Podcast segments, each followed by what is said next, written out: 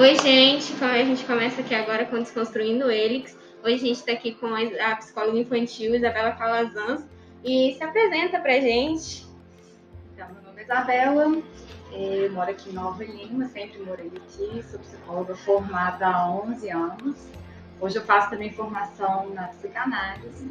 Eu sou psicóloga infantil, mas eu também atendo é, adultos e adolescentes, é, embora o fluxo maior pareça ser infantil e eu voltei grande parte do meu trabalho para o público infantil, na verdade o grande boom são adolescentes. é, agradeço o convite, participar do projeto com vocês. Vamos partir bem do início. Conta um pouquinho pra gente como você era na escola. Tá, na escola eu era uma criança e uma adolescente comunicativa. Estudei numa escola aqui de Nova Lima, da rede privada, mas uma escola também pequenininha. É, então, assim, grande parte dos meus amigos de hoje em dia são frutos ainda da, da vida que eu tive com essas pessoas, escola menor.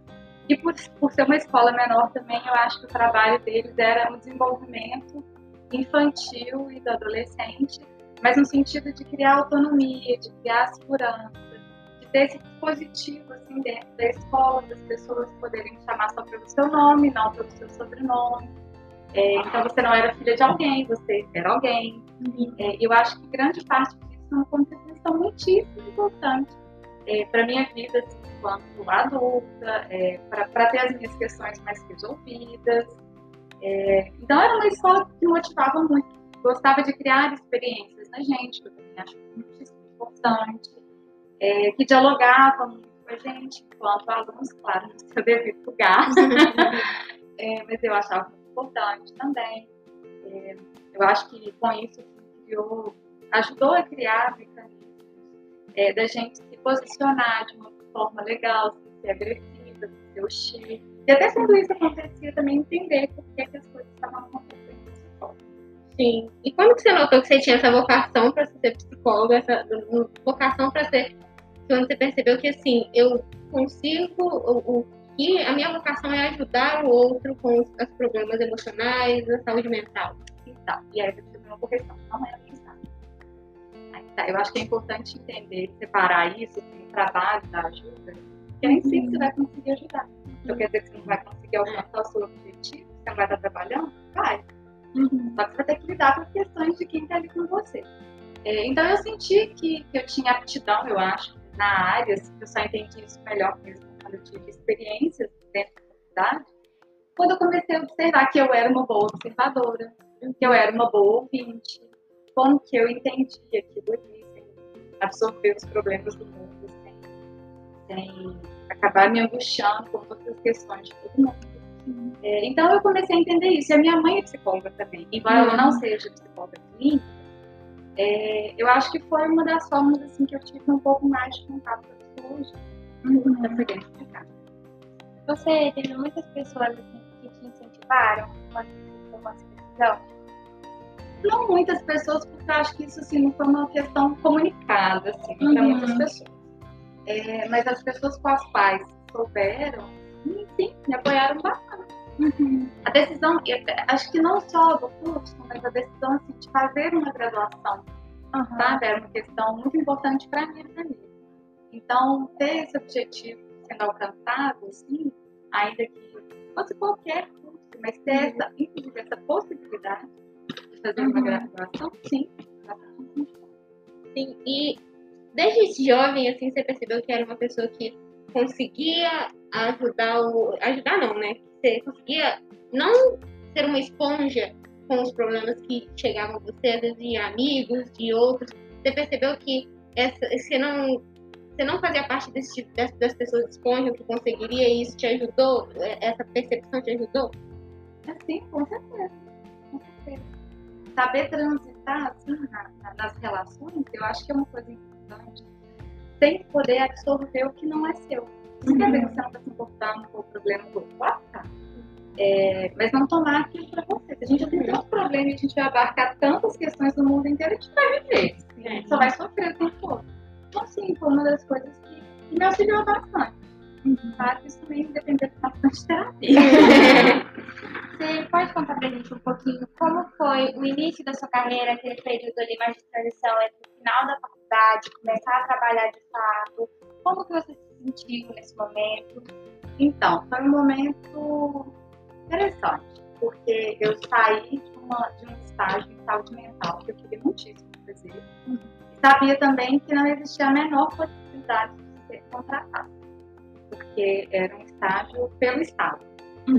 E, e o que eles estavam tentando fazer era, era mitigar, era acabar com esse programa que eu fazia parte. Então, depois disso, eu falei, olha, peraí, tem que me organizar para ver o que, que eu vou, como é que eu vou tentar é, me posicionar enquanto profissional. Eu sabia que eu queria a, a, o consultório, só que não é fácil. Né? Você saiu da faculdade e abriu um consultório, não é bem assim. Então, eu comecei a trabalhar primeiramente eu trabalhei na prefeitura aqui de Nova Lima. Eu fiquei um mês, mais ou menos. É, trabalhei na secretaria. Hoje mudou o nome, mas é Secretaria de Desenvolvimento Econômico. Hoje não é Desenvolvimento Econômico mais. É, eu trabalhei lá um mês. É, pois é, não sei nem direito o que eu fazia lá. Foi um emprego bacana que eu consegui, assim, mas a, a minha tentativa era de estar lá, mas de sair de lá. É, na verdade, era para trabalhar mais com gestão de pessoas, e isso para mim, assim, era uma coisa dificultosa, porque afinal de contas eu nunca tinha trabalhado. Então, foi, foi desafiador, mas foi interessante. E aí, quando eu estava lá, já tinha surgido, eu continuava procurando um outro emprego. E aí, eu fui numa ONG, tinha aqui em Nova Lima, que era Verde Novo, ONG Verde Novo de das Vegas. E aí eu fui conversar com um dos gestores da ONG, é, e aí abriu uma vaga. Na verdade, abriram três vagas. É, cada um num setor distinto, né? E aí eu fui trabalhar com dois amigos. Um, inclusive, que é amigo de infância dessa escola que eu fiz para vocês, ele foi ser o meu chefe. e eu fui trabalhar com uma amiga também que trabalhava na comunicação e eu trabalhava no laboratório vocacional. E aí foi, um, foi uma experiência muito bacana porque ela proporcionou exatamente muita autonomia e muito conhecimento dentro da área educacional e ambiental. Então, duas, é, elas caminhavam e aí eu fiquei pouco tempo no laboratório profissional, depois fui ser coordenadora de uma unidade de educação, de AD. E aí depois a gente reestruturou a organização toda, e aí eu me vi que obrigada, assim, porque eu era a única que trabalhava na ONU para implantar o RH. Uhum. Como foi uma reestruturação muito grande, a gente precisava que embarcasse. Então, aí foi, mais uma vez, muito desafiador, porque eu não gostava dessa área de recursos humanos, mas eu me vi na necessidade de saber por que eu precisava daquilo ali. E aí foi muito legal, porque aí eu fui estudar, estudar, estudar, estudar, para conseguir fazer essa implementação e o desenvolvimento. Deu muito certo. Uhum. E aí, paralelo a isso, é, surgiu a ideia de, olha, acho que agora é o momento de ter o consultório. E aí, inicialmente, eu comecei a atender com, fazendo atendimentos sociais numa, numa associação aqui de Nova Lima. Então, assim, eu atendi todos os dias na parte da noite. E fui atendendo, fui atendendo, trabalhando no dia e atendendo à noite, trabalhando dia e atendendo à noite. Até que comecei a perceber que isso já não, não era um modelo de trabalho mais que eu gostaria de ter. Que era exaustivo, trabalhar cerca de 12 horas por dia, eu acho que era coisa. E aí é, eu tinha muito definido que a clínica era o que eu queria. E vendo os meus colegas, assim, os meus amigos, né, trabalhando juntos, também percorrendo caminhos distintos, assim, é, como se a Verde Novo fosse uma ponte, sabe? Uhum. E ela proporcionou muitíssima verdade. E aí, cada um foi realmente é, fazer o que gostaria. Então, é, o meu chefe, ele foi, foi para onde ele pleiteava muito. A minha amiga, ela foi fazer o que realmente ela queria fazer. É, e eu fui ficar só no consultório. E aí a demanda inicial no consultório era pequena, é, era só os pacientes que tinham vindo oriundos né, dessa associação, e aí eu abri um consultório.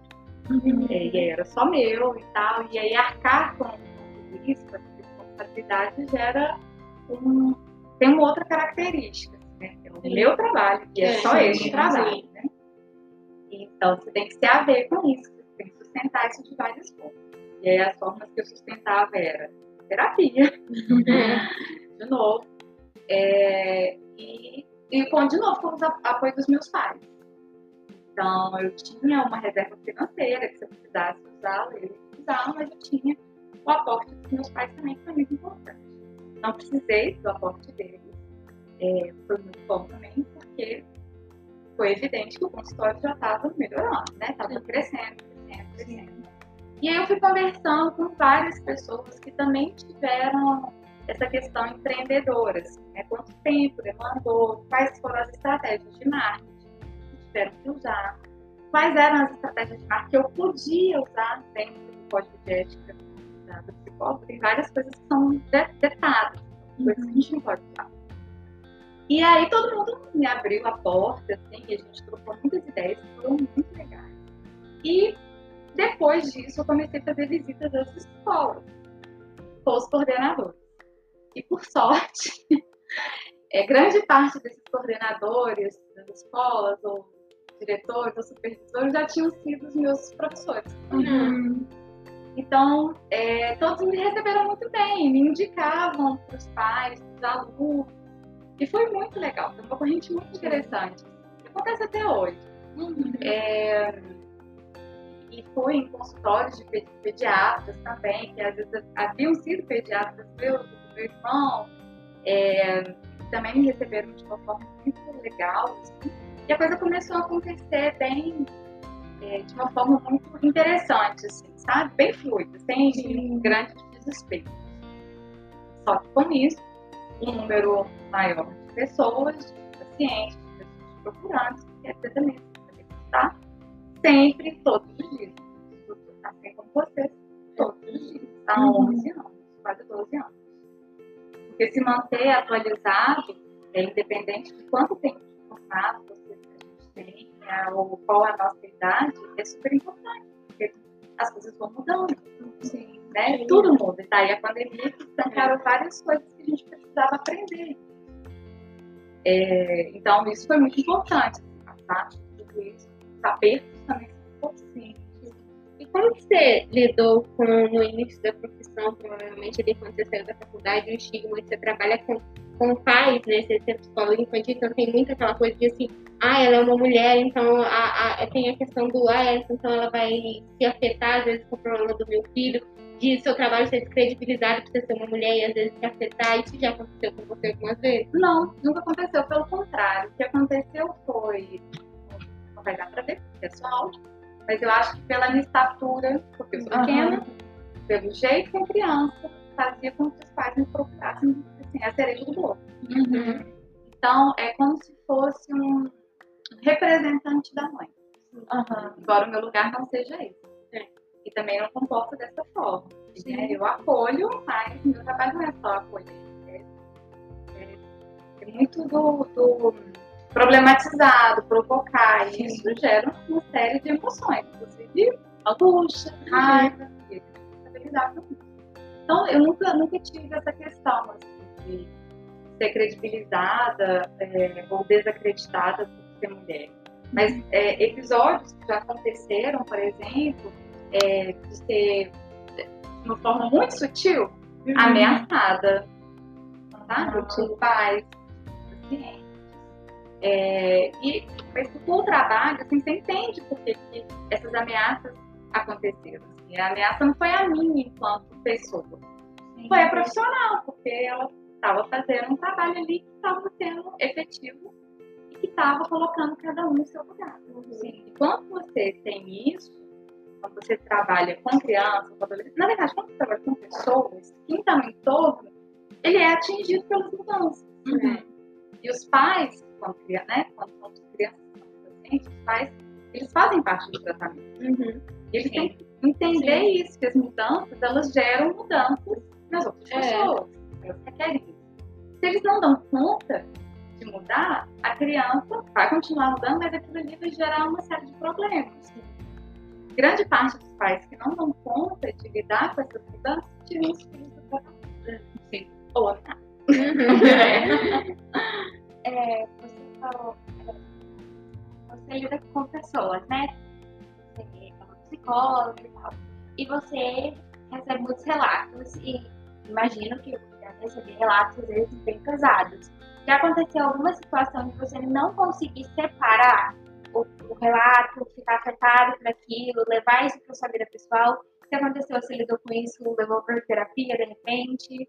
Sim, grande parte das pessoas a gente é humano, né? Sim. É, embora eu saiba e entenda disso, você é atravessado ali. Ninguém chega para o consultório porque tá ótimo, não, mas É. não tá como que eu tô super feliz. Ninguém chega assim. Todo mundo chega bem abatido, bem vulnerável.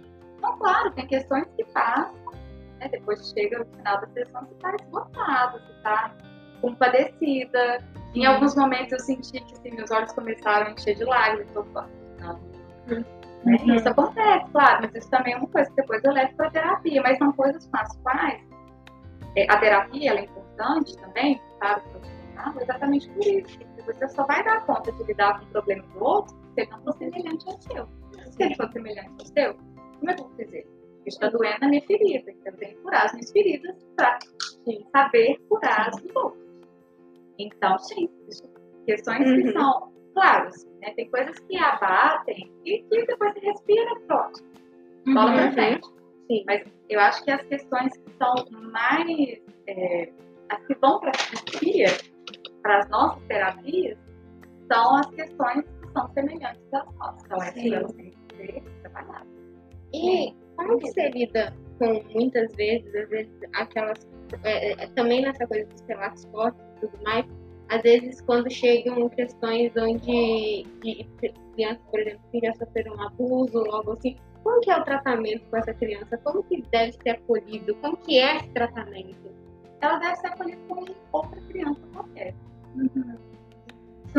E aí, eu acho que a, a grande diferença é você não vitimizar a vítima ainda mais. Porque se ela está lá para lidar com aquelas questões, ela não pode permanecer no papel de vítima para sempre. É entender que existe uma questão muito grave, muito severa ali, e tratá-la dessa forma, não vitimizando. Então, você vai escutar as demandas, vai escutar. Criança, na verdade, a escuta da demanda é muito diferente. Não é igual um adulto chega lá com o discurso pronto. É, desenho, é com uma brincadeira, é com tia, hoje aconteceu isso. E aí você vai pegando todas, todas essas informações e montando aquela cabeça. Fazendo essas intervenções. Conta aí, explica melhor. A respeito disso, você deixou? O que que você sentiu? Você contou pra Uhum. alguém? Uhum. olha, isso não é legal. Mas eu não tô ali para julgar. Sim. Tô para escutar, É. né? E meu trabalho é da escuta. E à medida que os pacientes conseguem falar, entendam que a escuta ela pode vir de várias formas. A linguagem, ela, ela é de várias formas, né? Tem linguagem libras, falada, a escrita. Então ela vai aparecer de várias formas, desenhada. Então ela vai aparecer. Mas eu acho que a questão é você dar a devida seriedade para quem tem, mas você tem que tirar o paciente do lugar onde ele está, que é vítima. Porque se você sustenta isso, ele não vai sair daquele papel nunca. Ele vai ser Uhum. sempre vítima. Falando agora um pouco sobre a questão da pandemia, porque muitos psicólogos passaram, né, por causa do distanciamento social, passaram a atender em casa, é, de maneira remota. Como foi para você atender de maneira remota, porque você lida com, é, né, você lida com crianças, às vezes falta um pouco de privacidade dentro de casa, algum pai pode ser comprometido, teve mais ou menos casos durante a pandemia, como foi isso? É, foi desafiador, mas da mesma forma foi muito limitador o trabalho. Online é extremamente limitador. É, então as crianças não têm atendimento online com crianças. Não existe. A existência, né, o fato de estar você com outra pessoa, ele proporciona é, que a coisa aconteça. De uma forma remota, você não sente o cheiro. Não, você não faz parte daquele lugar. Fazer parte, né, se integrar naquilo ali, faz com que você, a gente chama de setting analítico, setting psicológico. É tudo aquilo ali que é o, consultório proporciona. Então, se você não pertence a terapia ela fica muito fadada a, a, a ser muito, muito rasa, muito, muito é, acho que muito muito descaracterizada de terapia mesmo, sabe? É uma sessão, eu não entendo que faz parte do tratamento. Então, assim, eu tive alguns, e, e antes disso eu não atendi de forma online, e eu tive alguns pacientes que pediram para ir para atendimento online, porque estavam em isolamento, claro, a gente entende, principalmente no início, que usava máscara, né? E, enfim. É, então, alguns migraram para atendimento online e estão tentando retornar para o presencial. É, mas a gente não tem essa segurança de falar, olha, ninguém está escutando o que você está me dizendo. É. Uhum.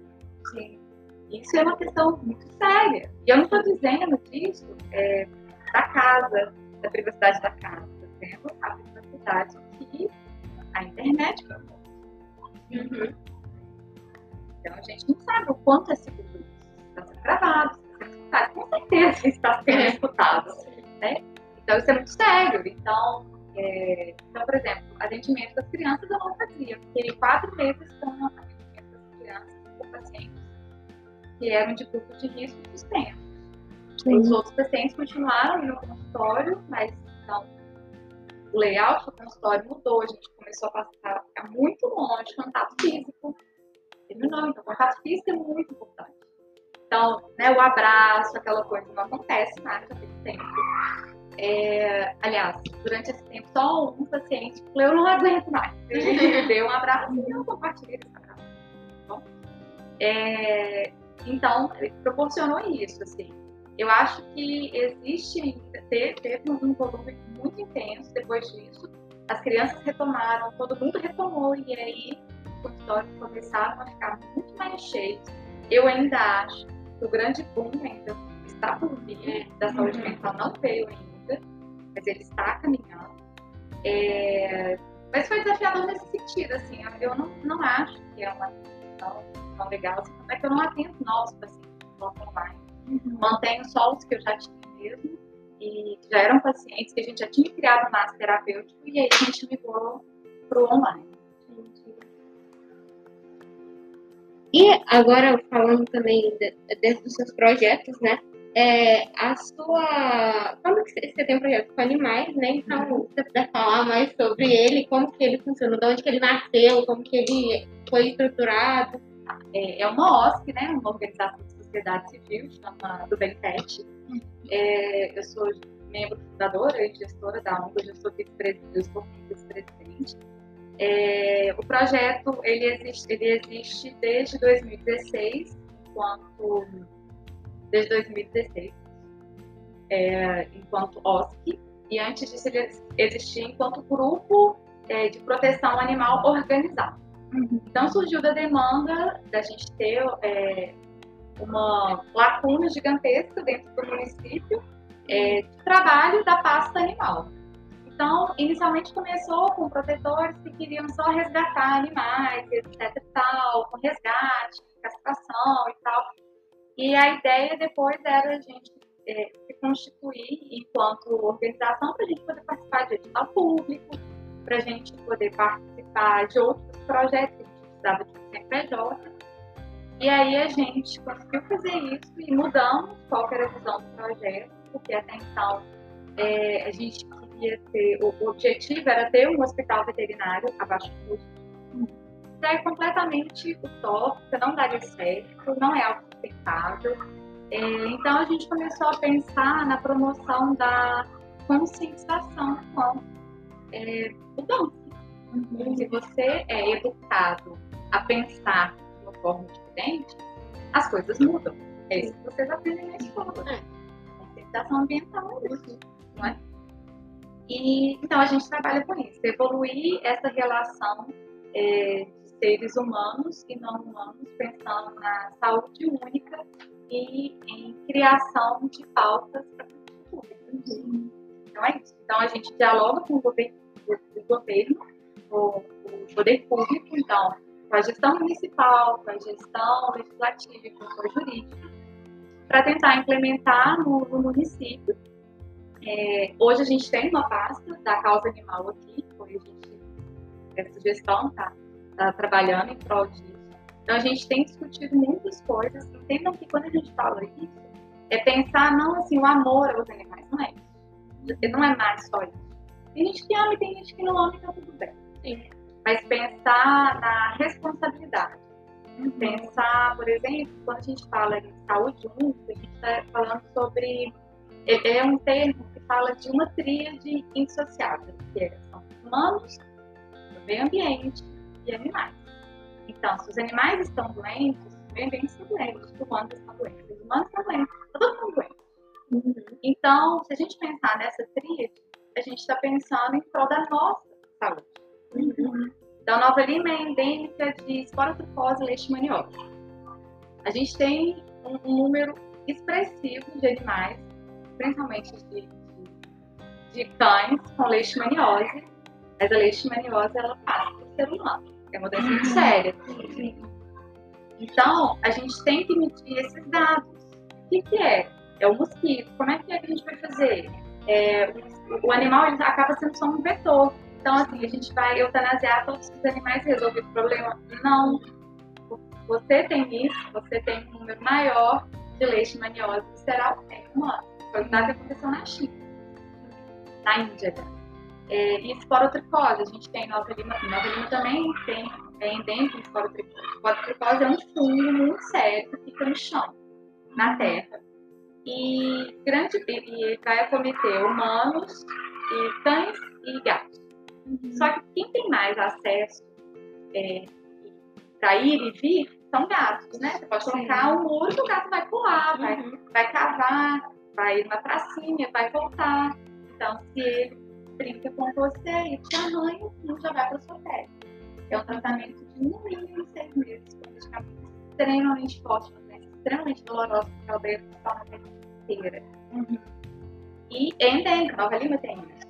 Só que pode pegar qualquer pessoa. Inclusive a Secretaria de Meio Ambiente de Nova Lima, ela dá curso para os próprios jardineiros que cuidam das pracinhas. Porque se eles soltarem eles estão propícios a pegar uma esporotricose. Isso é muito sério. Os animais que têm esporotricose, eles não podem ser internados. Eles têm que ser incinerados.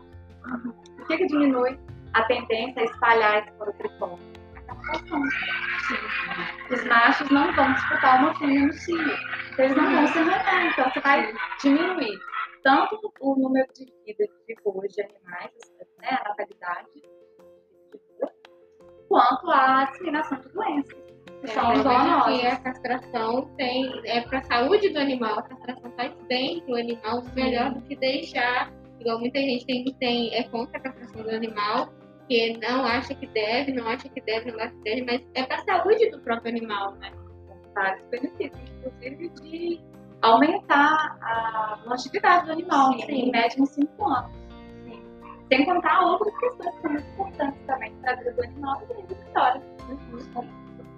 Eu acho que a Bia que você falou de saúde mental, não sei, né? Quem tem bichinho é mais feliz também. É, sim, tem essa questão, porque a relação com animais, ela proporciona uma relação afetiva, é. virtual. Então, eu dou amor e recebo amor sem nem perceber. Sim. E, sim, e além disso, uma série de outras coisas. É, a gente pode diminuir a gente, só a questão química.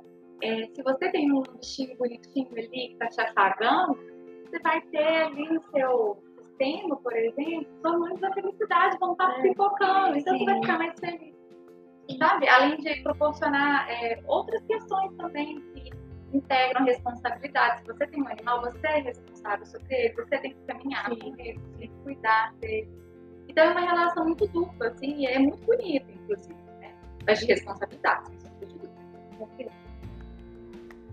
Você estava falando sobre né, os benefícios dos, de ter contato com os animais. Na pandemia, isso ajudou as pessoas? Como foi? Então, a gente teve um número expressivo de abandonos de animais durante a pandemia, seja porque o tutor faleceu, uhum. seja porque o tutor ficou sem emprego. É, mas com isso também teve uma outra leva de um nível de adoção extremamente alto desses animais, porque também é um dado que preocupa a gente. Uhum. Porque a gente não sabe se esses, esses, tutores que adotaram porque estavam em casa, como que vai ser assim, pelo retorno no trabalho presencial, se for voltar presencial, se for ser um esquema híbrido, se esses animais eles vão continuar seguros, se eles também não têm a possibilidade de serem abandonados. Sim. Então são dados importantes, porque assim, essa questão de estou sozinho, preciso de um animal, é gostoso, agora eu tenho tempo, é super legal. Mas pensar a longo prazo também é importante, né? Então a gente uhum. teve esses dois dados, de abandono muito grande e de adoção também, que foi um dado importante. E tocando também agora nesse gancho da pandemia, na pandemia, com, com o atendimento online também teve a mudança para as crianças e para todos nós, inclusive para a gente, da escola, a, o EAD agora. E como que isso é, se trata isso? Porque se trata com crianças e adolescentes em pessoas que têm, por exemplo, déficit de atenção, TDAH, esses transtornos mentais que dificultam muito, principalmente uma criança. Se dificulta para um adulto, quem dirá para uma criança. Como que é isso no consultório? Assim? Então, primeiro, eu acho que é preciso ter muita cautela no diagnóstico. Porque não é só assim uma falta de atenção ou uma agitação que é, que é considerado diagnóstico de déficit de atenção e hiperatividade. Não é bem isso. Então, para ter um diagnóstico, precisa passar por um profissional responsável. E depois que passa por um profissional responsável e é diagnosticado, então a possibilidade, olha, necessita de algum medicamento? Também se necessita, porque não são todos os casos que necessitam de medicamento. Então, se necessita, tá, a gente vai fazer isso, mas o atendimento ele tem que ser integral. Então, isso faz com que os ajustes sejam necessários com a escola, com os pais, for profissional, por exemplo, se for da área si, que atende, também como que vai ser essa junção, uma série de coisas. Que a coisa é, novamente, é acolher a demanda, tentar mostrar quais são as formas de aprendizado, quais são as dificuldades, sabe? Mas, novamente, assim, é, tentando motivar, sabe? E responsabilizar, mas sem a cobrança, ela tem que ser no sentido diferente, sabe? Mas todo mundo consegue não é, é. bem assim, uhum. né? Então, é de novo, você proporcionar um ambiente legal, é, formas com que a criança ou adolescente ele dá conta de lidar com aquilo ali, e você também, né, e aí eu vejo que os responsáveis, pais ou responsáveis, eles também são responsáveis por isso. Ou fazendo um acompanhamento mais, mais próximo, sabe? É, não é vigiando, é fazendo um acompanhamento mais próximo, que é diferente. É, é conversando, é entendendo quais são as dificuldades, é traçar estratégias, por exemplo, é uma forma de ajudar. Mas eu acho que sendo, sendo essas questões de EAD, já traz esse, essa característica de motivação uhum. para todo mundo. Eu acho que eu tenho um marido que também é professor e também estava dando aula na minha casa, extremamente motivado. É, um dia que não, não adianta insistir, parece. Exatamente. Né? é, na pandemia, eu acho que os alunos também. Tem dia que a gente não estava afim, a gente estava forçando, porque né, era uma obrigação ali, mas tem dia que a gente não produz. Exatamente, está tudo bem, né? Sim. E eu acho que a questão é exatamente essa, não tem como se tratar um EAD que começou a acontecer porque precisou acontecer, ninguém estava preparado para aquilo. E eu acho que a preparação de um mês não é uma preparação. Sim, né? Sim. É, precisou ser assim, então seria assim ou não seria, né? Ou perderia mais de um ano de aula. Então eu acho que inclusive muitos pais foram condescendentes com, com os filhos nesse sentido, olha, a dificuldade está aí para todo mundo. E eu vi essa dificuldade porque ela era, era, ela era de uma estrutura familiar. Olha, tem criança precisando assistir aula, às vezes não tem material didático para todo mundo, é a dificuldade dos pais trabalharem e acompanharem, é, são barulhos que acontecem. Então, assim, esses estímulos sonoros, visuais, eles todos nos atrapalham, né? Eu acho que permanecer numa cadeira sentada assistindo aula o tempo todo também deve ser muito complicado, é. né? Uhum. Então, assim, às vezes, uma distração que não seria, por exemplo, em sala de aula, se você tem em casa sozinho, acaba sendo distração. Inclusive o próprio celular. Né? É a, a pensando nas relações, a gente estava conversando antes de chegar, nas relações como que vai mudar. Uhum. Porque elas sentiram, né? As meninas estavam falando que sentiram como se tivesse a primeira vez na sala de aula no nosso que a relação tá meio afastada. E tem até o medo, né? A questão do medo também. Sim. Vai, quando normalizar, a questão, a questão da proximidade, do toque, tá todo mundo meio afastado na sala mesmo. né? É. Você acha que é- vai, vai mudar esse relacionamento? A gente vai repensar? Eu acho que ele vai ser repensado naturalmente. Por isso que eu acho que o grande boom, ele não tá agora. Ele vai vir daqui a algum tempo. Exatamente por isso. Porque eu acho que o adoecimento durante a pandemia, é, ele não foi só pelo Covid. Eu acho que o adoecimento mental, ele aconteceu de uma forma muito singular, porque foram enlutamentos, porque pessoas perderam os seus, porque pais, pa- papais familiares ou ou as próprias, as próprias pessoas perderam esse momento social. Sim. A escola é um lugar de atividade educacional, mas é um momento social. Né? Estão aqui juntos, pensando juntos, conversando, dialogando, aprendendo. Então, assim, perdeu-se esse espaço. Não só perdas, né? Esse luto, ele, ele é bem amplo, porque nesse sentido. Perdi pessoas queridas, eu, às vezes pessoas próximas a mim. Eu perdi os espaços com os quais eu, eu vivia, eu convivia. É, eu perdi, por exemplo, toque. Ninguém se tocava mais. Ninguém se toca ainda. Sim. É, foi instaurado muita tensão, muito medo. Será que eu vou pegar? Será que eu peguei? Será que eu passei? Será que eu posso chegar aqui perto? Ah, mas tem muita gente, muita gente aqui nesse lugar. Um, dois, três, será que pode? Não pode? Então criou-se assim, uma tensão que a gente vivia todos os dias. Inclusive porque eu acho que no início, eu acho que a máscara trouxe uma segurança, trouxe um alento. Porque inicialmente não tinha esse máscara. Tinham as pessoas que tinham que ficar dentro de casa, um ou outro de dentro de casa saía para fazer os supermercados, saía para fazer sacolão. Essa pessoa tinha que ir super rápido na rua e voltar, e às vezes aquela confusão, e higienizar tudo e trocar de roupa e se higienizar. E será que eu peguei? Porque eu tô sem máscara, né? Assim, Porque no início eram só pessoas que estavam doentes que colocavam a máscara. Enquanto depois colocou, não, todo mundo pode usar, foi um, um instrumento de segurança isso, né? Sim. É o que faz com que a gente esteja aqui hoje, é a máscara. Então, eu acho que isso funcionou muito legal. Durante tempo, assim, no consultório, a gente ficava bastante espaçado, então dava para não usar a máscara. Que era bom, porque eu trabalho com linguagem. É. Então, se você tampa a boca, é, é muito simbólico isso. Eu posso estar com a boca tampada tranquilamente. Durante várias sessões, eu estive com a máscara e o paciente não.